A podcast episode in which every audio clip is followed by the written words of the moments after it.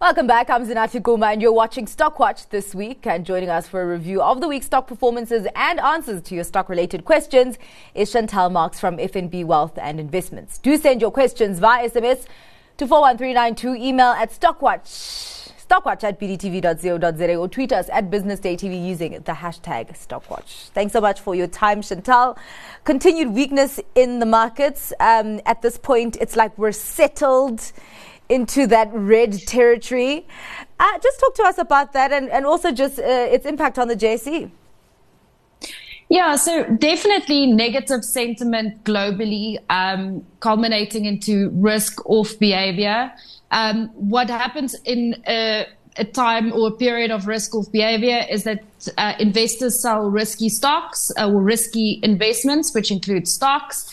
Um, to a lesser extent, there would also be a sell-off in bond markets, and then we would see emerging market currencies coming under pressure and emerging market um, assets coming under more pressure than developed market assets because of the perceived higher risk. Mm. So, what has triggered that?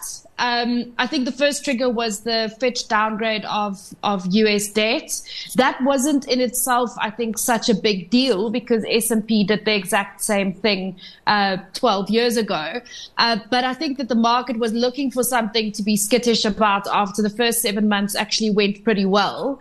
Um, and that was the trigger. And now we have a situation where some real concerns um, around, firstly, China's economic growth outlook, um, and secondly, the US's too strong economic growth outlook and what it means for interest rates is really dominating um, conversations at the moment. Yeah. Uh, the behavior right now uh, uh, reminding me of something that our mothers would do, uh, that when you cry for something small, and then she says, well, I'll give you something to cry about. So that's really what I'm getting at this point because it really seems that markets are just crying for every little thing and really just shrugging off the good news.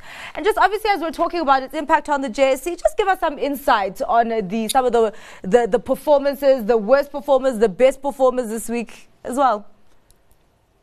So I had a look at the JSE All Share Index. So it won't include every single stock listed on the JSE, but the the best performers actually were quite interesting to me. Um, a seven and a half percent increase in Cashbuild as we're speaking right now wow. for the week. Um, Raubex up six point six percent. Um, transaction capital actually getting a bit of a bid, um, up just under 6% for the week. And then African Rainbow Capital and Shaftesbury um, rounding out the top five. Um, and what I find quite interesting about Cashbuild in particular is when they last um, released an update, um, it seemed to us as if the kind of negative volume story is close to approaching a bit of a bottom. Ah. Um, we've had these retailers, these kind of uh, construction and home improvement retailers under a lot of pressure from a demand perspective over the last year or so.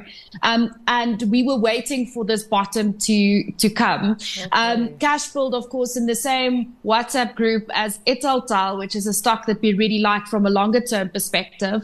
Um, and it seems as if the rest of the market is picking up on the same trend. Um, it could be the bottom for these guys. And once we start seeing volumes move the other way, um, mm. it will be quite valuable for them from a revenue and by extension profitability perspective. Uh, really, really interesting. Anything note uh, to note on the worst performers? Because I would imagine that in such a risk-off environment, especially where the rand is at, it's over 19 rand against the US dollar. Mm. You would expect uh, retailers, banks, largely SA Inc. stocks to kind of feel the pressure. Um, have you seen the same trend or just a different one? So in the bottom five, I only have one bank. Um, oh. That is Nedbank that has underperformed this week or under the in the in the top five worst performers this week so far. Yeah. Um, we have seen a little bit of pressure coming through on the banks um, following Standard Bank's release a, a couple of days ago. Um, I think banks have been performing very well and they've been navigating this environment very well.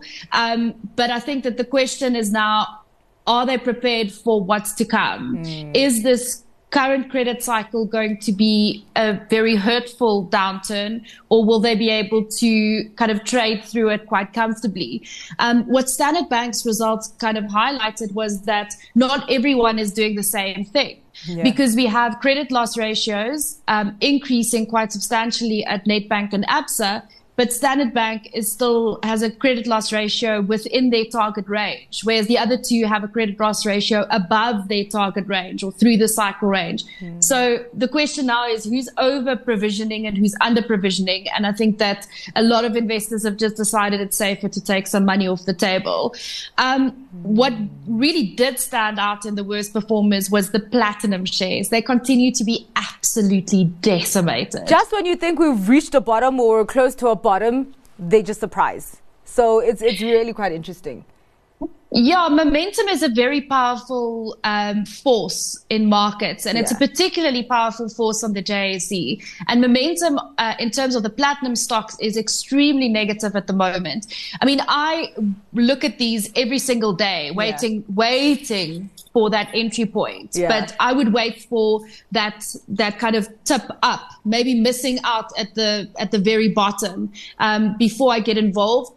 If you're a holder, though you may, may as well hold yeah. because they are cheap as chips. Exactly. And the cycle is bound to turn at some point. But quite interesting also that you say that you wouldn't really be going in right now because I think a lot of investors have kind of trying to, uh, have been trying to figure out if they are, uh, there's enough pressure um, to provide a nice entry point there. And talking about entry points, I was actually looking at Richemont.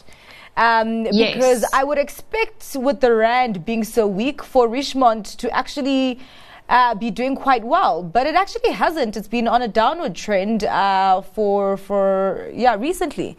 What's happening there? Is it so all China? It's, it's all about China. There's so much concern around uh, the strength of the Chinese consumer right now. So we know that the, the Chinese economy has not recovered as quickly as we thought it was going to recover um, in January. Um, and in turn, that kind of pushed out expectations for, for a very meaningful recovery in sales growth from China for these luxury goods retailers. Um, but there's some, there seems to be some real pressure on consumers in China at the moment. And there seems to be a lack of confidence. And if you're lacking confidence, you're not spending a lot of money, you're not purchasing big ticket items. So I think the um, the the the the re- the the reasoning behind selling Richemont at the moment is exactly that. Your big sales thrust is supposed to come from there, and if consumers aren't buying big ticket items, will they be buying luxury jewelry? Um, but I, I think that this is actually a bit of an opportunity. Um, Richemont is an exceptionally high quality stock. They're very very defensive. They play in the ultra rich segment that tend to be less impacted by real economic downturns and, and weakness in real economic activity. And it's aspirational. So, um, apart from that, I mean, the balance sheet is also very, very strong. Mm. So, I mean, this is definitely, I think, a, an opportunity more than anything else. Yeah. I mean, is this sentiment also uh, what was reflected uh, in terms of market reaction towards Tencent? Because they came out with their results earlier on this week and, uh, as much as their profits uh, rose at their fastest pace since late 2021, they still missed analyst expectations. So, is it also a story of if the macroeconomic environment isn't uh, pushing ahead and revving up, then investors expect um, less in terms of what companies churn out? Yeah, absolutely. I think for Tencent, it's it's slightly different because they're more exposed to the mass market as well. So I think that they are a little bit more exposed to macroeconomic conditions than mm. the likes of a Richemont. They also have quite a sizable uh, advertising revenue stream, um, and when when conditions bite, business conditions bite, um, a lot of guys will cut on advertising first. So there is that exposure there. Um, I wouldn't be as negative on China. I think that obviously mm-hmm. near term there are some concerns, but my thinking is that this is a, a near term issue, um, but that at some point you will see that consumer coming back and starting to support that economy again. Um, and then I think that this recovery will really start um, uh, gaining traction. Mm. So for me, it's more of a recovery delayed than a recovery missed. But I guess that that's the risk that you're taking right now, getting involved with shares with a large exposure to the Chinese consumer. All right. Well, talking about recoveries, um, uh, one recovery that markets are uh, keenly looking at is from Nampak. And um, yes. quite interesting moves there with the share price now being at 271 from about 60 cents. Please explain. Yeah. okay, so the first thing that you need to understand is that Nampak underwent a share consolidation, uh, a 250 for one share consolidation, which means that for every 250 shares you owned, you now own one. Mm. So the share price also went in went up 250 times when that oh. consolidation took place. So if you look at the the share price currently at about 271 rand, yeah. Um, that is up from about 200 rand at the uh, uh, well 200 rand a few days ago yeah. which is good. It's really really good but it's not up from 60 cents. Yes. Um, okay. Right. So we have seen a really nice share price appreciation. And the reason why we've seen the share price appreciation over the last week or so um, has been on Monday, they put out a, a, statement saying that they have successfully refinanced their debts. They've simplified their debt structure. Um, and they're going to simplify the operating structure, and they now have a permanent CEO in Phil Roux. He's going to stay on and oversee the turnaround of that business. Mm. Um, he already has shown success in other business turnarounds, so I think that there's also a lot of confidence that he'll be able to to steer the ship to safety. Um, what we do need to keep in mind, though, is that there's still a rights offer coming. So the share price is going to do all kinds of crazy things around the rights offer as well. And it's just important to keep a cool head um, and not sell your shares because you think right now you've made a 2000% profit. Yeah. or, or dump your shares when the rights offer happens because there'll be more shares in issue and then um, you, you will see pressure on that share price, but not necessarily reflecting pressure on the underlying business different mm. to what we're already uh, to, to, what we've already experienced. And for anyone who's not a holder um, and you're maybe interested in the stock, what do you do at this point, or do you, do you wait for kind of things to start to come together? So I think things are already starting to to come together. I mean, um, I like Naspers flagged for me a, mm. a few weeks ago, um, and I think there's already been a really nice tick up. But I don't think it's too late to to get involved. You just need to have the appetite to participate in the rights offer. If you don't have the appetite to participate in the rights offer, it's it could be there could be an opportunity after the rights offer because mm. all kinds of weird stuff happens to share prices around the rights offer, or there may even be an opportunity to buy some nil paid letters. Um, but you'll have to carefully assess whether or not um, you are overpaying for those nil paid letters to participate in the rights offer and gain your exposure that way. Um, but I mean, on a on a PE, I had a look at the PE of of Nampak uh, a few minutes before we we came online. Yeah. Um, it's still on like a one or a 2 PE at the moment. So looking exceptionally cheap. Yeah. Um, if you adjust that to just a four and a half times PE, you're reaching 400 bucks. Wow. So it doesn't look expensive, but you have to believe in that turnaround story and you have to keep your wits about you around the rights offer. Yeah, well, I mean, if there's a one man that can turn that company uh, company around, a lot of analysts thinking that it will be Phil the knife. Um, Goldfields uh, is quite an interesting one as well. Um, it came out with results sometime this week, and I was actually surprised by the market reaction, considering that they had flagged everything that they confirmed in the results in their trading statement a few weeks ago, but that share price took about a 12% knock yesterday. Um, is kind of the, the the party over, at least for the short term, for Goldfields. Well, for gold miners, the party never lasts very long. um, but then eventually the party comes back. They yeah. never go completely out of style. But I think what happened with Goldfields was it was a very well guided for results, but mm. the hmm. dividend disappointed. Okay. And now the question is, what are they planning to do with that capital if they're not returning it to shareholders?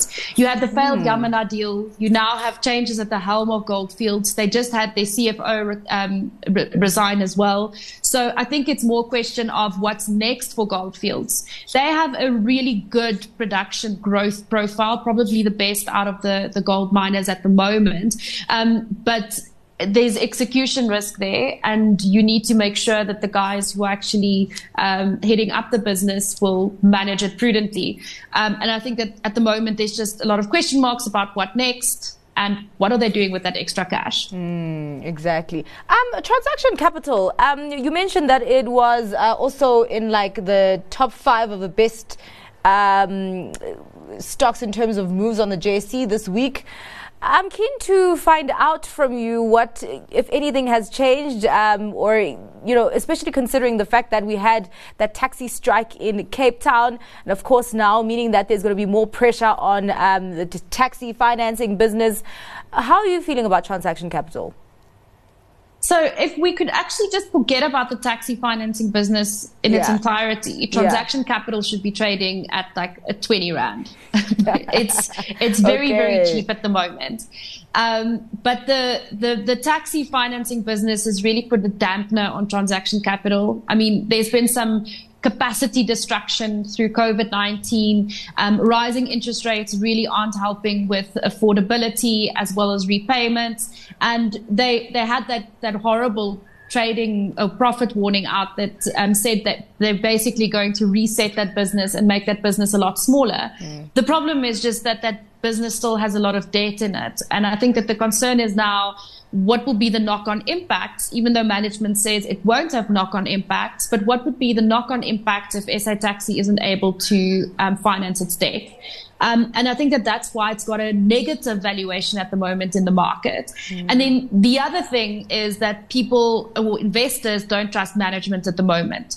So my thinking is you'll only see a reasonable increase in the share price or a big re-rating back to closer to fair value levels, which would probably be between 12 and yeah. 17 Rand, including SA Taxi, once you start seeing them print results that actually show in black and white that the taxi story is behind them. They've reset that business and that you're seeing decent growth coming through from We Buy Cars and Nutun. Um, until then, it's going to be a mugs game. There's going to be heavy selling and heavy buying, but without that certainty of actually seeing in black and white what the path is forward or how they're trading through this period, um, it's going to be a volatile story mm. until then. Ah, all right. Well, let's get to your stock pick for today, Chantal. What will it be? I have a bit of a weird stock pick, but I know I, I, I always have a bit of weird stock picks. But I looked at Libstar today, and the share price came under a massive amount of pressure um, after a trading warning, um, really guiding for um, a weakness in their revenue, weakness in volumes, weakness in profitability because of very company specific issues. Mm. But some of the other food producers have actually sold off in sympathy, including Rhodes Food Group, which is a company that we really like. So my pick today is Rhodes Food Group because it's being sold off in sympathy. But what happened at Libstar has absolutely nothing to do with Rhodes Food Group. And Rhodes will probably benefit from a weaker rand and they're exposed more to kind of the staples side of the grocery basket. So, um, yeah, I think that they're doing really great things. Their last results were really strong. And I think the, the entry point now on the back of this little blip from Libstar um, really offers opportunity. all right. Well, thank you so much for your time and for your analysis today, Chantal. Appreciate it. That was Chantal Marx from FNB Wealth and Investments. And that's where I leave things with you this afternoon. The business lunch team is back on Monday, same time, same place. Darling brings you the close at 6 p.m. tonight. But until then, stay tuned for lots more coming up right here on Business Day TV.